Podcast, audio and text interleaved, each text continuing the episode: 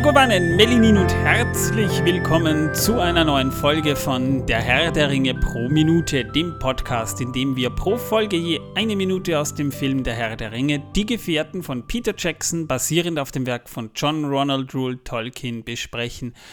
Mein Name ist Manuel, es ist Herbst und leider nicht mit mir im Studio, weil immer noch krank, was aber nicht daran liegt, dass Torben so lange krank ist, sondern dass wir ganz einfach mehrere Folgen am Stück produziert haben, deshalb auch wieder über das Internet zugeschaltet per Richtfunk. Torben. Servus, Grüße, Hallo und äh, lasst mich mal vorweg gesagt haben, äh, es ist dunkel. Es ist stockfinster draußen. Ja, es wird mittlerweile sehr früh dunkel. Äh, ich finde, ich mag den Herbst ehrlich gesagt nicht wirklich. Ich bin kein Herbst- und Wintermensch, überhaupt nicht. Erstmal, die Tage sind kürzer als die Nächte, es wird immer kälter, draußen kann man nicht viel machen, die Leute sind grantig, man braucht wieder viel dickere Kleidung. Äh, ich äh, mag das nicht sonderlich gern. Ja, das ist wohl wahr. Aber wir haben zumindest immer noch in, unser, in unseren vier Wänden Zeit und, und Raum, diesen Podcast hier für euch aufzunehmen. Wir sind nämlich mittlerweile bei Minute 137 angelangt. Ich habe in der letzten Folge, ich entschuldige mich dafür, vergessen, die nächste Folge anzukündigen, aber das äh, macht ja hoffentlich nichts. Ihr könnt euch ja ungefähr vorstellen, wo wir jetzt gerade sind. In der letzten Folge haben wir nämlich die Kampfsequenz äh, zwischen den Gefährten, den Orks und einem Höhlentroll im tiefen Moria besprochen. Und da sind wir nach wie vor immer noch hier bei Minute 137. Ah, okay. Und da sind wir also gerade. Ja. Ich habe es irgendwie verpasst gehabt. Mitten im Kampfgeschehen sind wir. Die Minute beginnt mit dem Troll, der gerade nach Gimli schlägt im Lichtkegel und stattdessen das Grab von Balin trifft, wo dann ziemlich viel Stein und Geröll auseinanderfliegt. Die Gefährten äh, sind mittlerweile eigentlich nur noch mit dem Troll beschäftigt, weil kaum noch Orks übrig sind. Äh, die Hobbits haben sich gerade in eine Ecke zurückgedrängt und beobachten das Geschehen. Legolas schießt Pfeile auf den Troll, doch die Pfeile prallen ziemlich ab und auch äh, Gimli ist neben ein paar verbliebenen Orks, die sind definitiv schon weniger als zu Beginn auch mit, ihm, mit dem Troll in der Mitte beschäftigt. Das ist momentan sozusagen der Endboss bei diesem Battle, den wir da gerade beobachten dürfen. Legolas in der Zwischenzeit ist allerdings mit ein paar Orks beschäftigt. Mit der, der wirft Messer danach und wirft ein paar, äh, schießt ein paar Pfeile gegen der Orks ab. Der Troll in der Mitte, der er, erblickt gerade Legolas, der da irgendwie so auf einer Tribüne oben steht, so in einer Art Loge, könnte man fast sagen, steht er da oben und versucht nun äh, mit der Kette irgendwie nach Legolas zu schlagen. Der kann aber ausweichen und auch Gandalf, der ist gerade mit Schwert und Stab schwer damit beschäftigt, ein paar Orks die Birne einzuhauen. Legolas vollzieht daraufhin mal wieder einen seiner Moves, indem er den Troll dazu bringt, dass sich die Kette um eine der Säulen schlingt und er balanciert dann kurz auf der Kette und springt so auf den Rücken des Trolls und versucht ihm einen Pfeil in den Nacken reinzuschießen. Das funktioniert aber nicht, da ist er zu stark gepanzert. Aber der Troll äh, reagiert damit, dass er den, den Elb von sich runterstößt, aber der landet leichtfüßig wieder auf seinen Beinen wie eine, eine blonde Katze mit spitzen Ohren. Ich glaube nicht, dass er da gepanzert Ich glaube eher, der hat eine viel zu fette, äh, fette Fettschicht, dieser äh, Troll. Glaubst du? Glaubst nicht, dass ja, das eher die. So die Lederhaut. Glaubst du nicht, dass das eher wirklich äh, die Schuppen sind bei dem Troll, die so hart sind? Naja, der Pfeil wäre wahrscheinlich an den Schuppen vorbeigekommen. Immerhin schießt ihn ja Legolas. Ich meine, der ist durch Elefanten durchgekommen. Also. Ja, aber ein Elefant ist, äh, der, der Elefant, den du meinst, der ist um einiges größer als ein, als der, der, der klassische, ne? Wobei Sam gefällt mir in der Minute ziemlich gut, denn der schlägt mit einer Pfanne gegen die Orks. Also der hat sein, sein mittlerweile sein Kochgeschirr irgendwie so aus der, aus der Versenkung geholt und, und verwendet das als, als Waffen. Ne? Das, ist, das ist ein Sam-Move, kann man sagen. Also, der ist klassisch. Der schrecklichste Gegner, den du haben kannst, ist eine ältere Dame mit einem Nudelholz. Einen schrecklicheren Gegner gibt es nicht auf der Welt naja, oder einen, einen, naja, sagen wir mal, etwas beleibteren Hobbit mit einer Pfanne. Äh, ja, Küchenutensilien halt. Ja, die sind immer praktisch. Schmerz länger als die taugen. Also wenn ich, wenn ich jetzt außer Haus gehe, werde ich mir wahrscheinlich jetzt auch mein Kochgeschirr einfach mitnehmen, ne? Du, ich habe hier ja eine äh, Edelstahl-Gusspfanne, die äh, ist echt schwer. Also, die ist praktisch, die kannst du ja nicht nur als, als stumpfe Waffe verwenden, sondern auch als Schild. Die kannst du als Rüstung tragen um den Hals rum. Das ist auch eine Idee, ja. Jedenfalls sind die, die, die Hobbits nun in Bedrängnis, weil äh, warum mal wieder Frodo in die Aufmerksamkeit dieses, dieses Trolls gerückt ist, erschließt sich mir da ein bisschen schwer, würde ich sagen. Aber okay, der hat sich nämlich dann hinter einer dieser Säulen versteckt und ähm, ja, die, die Minute endet eben damit, dass er sich da hinter dieser Säule versteckt und der Troll sucht gerade nach ihm. Ja, aber äh, der hat ja vor ein paar Sekündchen erst den Troll verletzt. Der Einzige, der ihn bisher verletzt hat. War das nicht eher. Bist du nicht sicher, dass, dass das nicht eher äh, Legolas war, der ihn da verletzt hat? Nein, die Pfeile gingen ja alle nicht durch. Ja, aber ich glaube, der ist momentan sowieso, also koordiniert, also Muskelkoordination beherrscht dieser Troll sowieso keine. Also das hat man schon festgestellt. Ja. Der sollte mal ein bisschen gecoacht werden. Aber der hat wahrscheinlich jetzt, äh, wie äh, andere Spezies, die wir kennen aus der Tierwelt, hat der wahrscheinlich jetzt seinen Feind, der, der ihm Schaden gemacht hat, äh, einvisiert. Das ist der mächtigste von denen, den mache ich zuerst platt. Wenn ich den habe, fliegen die anderen und ich war gleich zu spielen. Naja, der so hat den Ring bei sich. Also ich könnte mir. Ach, das auch noch. Ja, also, also Frodo ist irgendwie immer der Gearschte dabei. Das stelle ich schon fest. Also der Wächter im Wasser ist auf ihn los und dann der, der Troll auch noch und wer weiß, was da noch kommt. Ne? Das wird ein bisschen schwierig.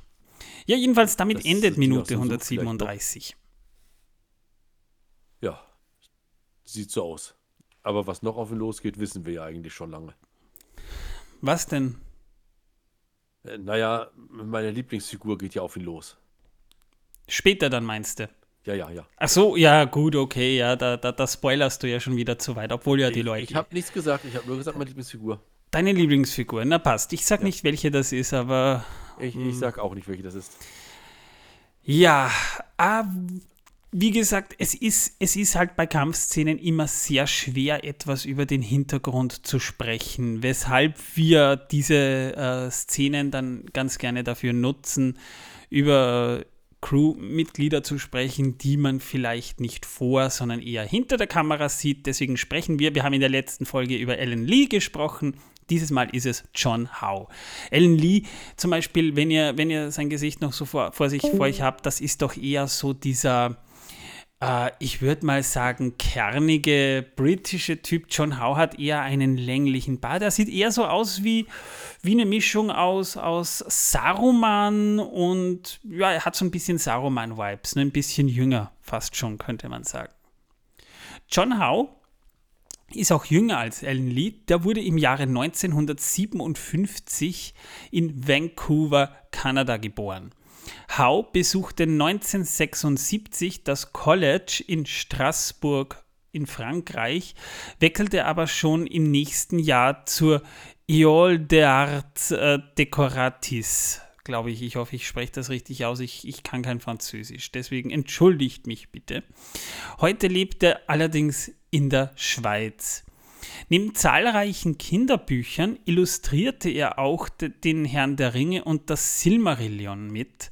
Er malte zahlreiche Tolkien-Kalender, also ähnlich wie auch Ellen Lee, zum Beispiel 1987 und 1988 teilweise, die vollständigen Kalender von 91, 1991, 95, 97 und 2001, aber auch einige Bilder zur Feier des 50. Jahrestags der Erstveröffentlichung des Hobbit. Also viele illustrierte Ausgaben, die auch bei uns zu kaufen sind, sind von Alan Lee und John Howe illustriert. Er arbeitete auch als Conceptual Artist an der Produktion der Filmtrilogie Der Herr der Ringe mit. Seine neuesten Publikationen sind zum Beispiel uh, Myth and Magic, uh, The Art of John Howe und das ist auch bei HarperCollins erschienen sozusagen als Begleitwerk zum Herrn der Ringe.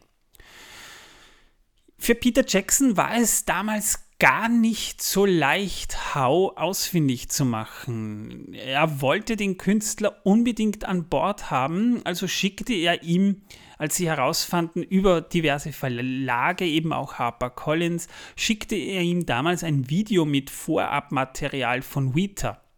Also mit Designentwürfen und so weiter, samt des Angebots bei dem Film mitzumachen. Dann hat man ihn eben ausfindig gemacht und er wurde das wurde ihm per, ihm per FedEx wurde ihm äh, das zugestellt und das war damals, ich meine heute alltäglich, damals war das noch besonders, äh, da wurde der FedEx-Fahrer mit, ähm, mit einem Peilsender ausgestattet und getrackt, was damals halt noch sehr ungewöhnlich war, damit Jackson auch wirklich wusste, dass John Howe das Video erhalten hatte. Also man hat ihn richtig gestalkt, indem man darauf achtete, dass der Fahrer ihm auch wirklich äh, das Material vorbeibrachte ja, er erhielt das, er unterschrieb er hat sich scheinbar auch gleich angesehen, wie auch John Howe in diversen Interviews erzählt hatte, und der meldete sich dann auch sehr bald begeistert und war nebst Alan Lee, Alan Lee fortan Teil der Filmcrew und des Designteams. Womit wir schon durch wären mit der Minute. Mehr gibt es da jetzt eigentlich gar nicht zu sagen, weshalb ich jetzt gleich wieder an Torben weitergebe mit seinem Wissen, das die Welt versaut. Torben? Ja, ja, ich bin da. Ich habe nur gerade Niesanfall gehabt. Oh, Gesundheit. Ich habe mich deswegen kurz stumm geschaltet. äh, Entschuldigung. Wo waren wir stehen geblieben? Wissen, Ach, dass ja, genau. die Welt versaut. Wissen, dass die Welt versaut. Heute mit, dem, mit der wichtigsten Vorwahl der Welt. Die wichtigste der Vorwahl, Vorwahl der Welt. Ja, 006721. Und was ist das? Ja, das ist die Vorwahl der Antarktis. Solltet ihr jemals gestrandet sein, müsst ihr die anrufen und ihr werdet sofort zu einem Rettungsdienst weitergeleitet. Ach so, und der ist auch in der Antarktis stationiert. Das weiß ich nicht. Es das heißt nur, wenn man diese Vorwahl anruft und nichts weiter, dann wird man sofort zu einem Rettungsdienst weitergeleitet. Okay, spannend. Ja, ich ich, ich ja. meine, wie, wie, wie Übrigens kann man sich. Dieser Englisch und äh, äh, äh, äh Japanisch äh, sprachisch. Also, Wie ja. kann man sich eigentlich ein, ein antarktisches Telefonbuch vorstellen, frage ich mich da gerade. Das ist ganz einfach. Da wird Wasser gefroren und äh, in das Eis werden dann die Buchstaben reingraviert. Ja, nee, aber wie dick muss das sein? Das stelle ich mir vor. Fünf ja, Seiten, wenn es hochkommt. So viele. Es gibt wahrscheinlich nur zehn Leute dort.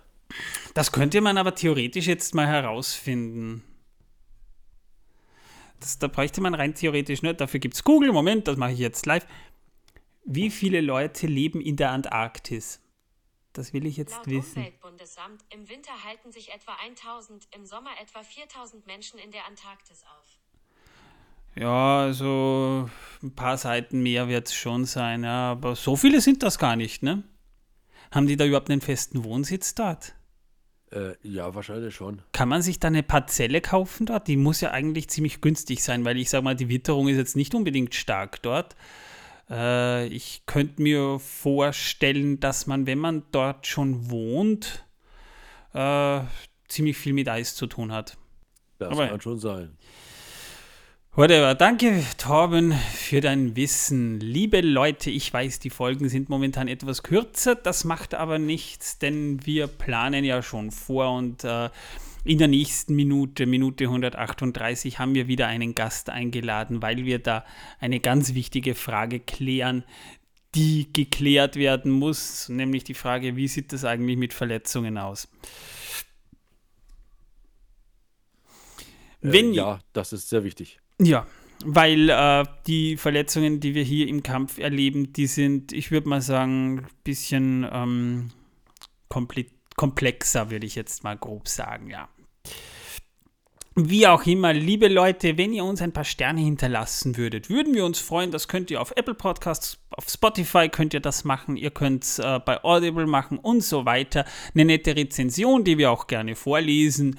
Und ähm, wenn, ihr, ihr, wenn, wenn die Rezension super ist, dann würden wir euch auch gerne ein kleines Goodie, ein kleines Dankeschön mit einem Autogramm oder sonstigen von Torben einlaminiert zu senden. Das würdet ihr dann auch von uns als kleines Dankeschön bekommen. Außerdem, bitte, wenn ihr mit uns direkt plaudern wollt, könnt ihr das machen und zwar über Discord damit ich es jetzt auch raus habe. Da findet ihr den Link in den Show Notes auch direkt beschrieben. Also ich glaube, ich habe jetzt nichts vergessen. Äh, nein, ich glaube nicht. Deswegen bleibt mir nur noch zu sagen, liebe Leute, ich hoffe, wir hören uns in der nächsten Folge wieder. Ich sage mal Danke. Bis zum nächsten Mal. Ciao. Und tschüss.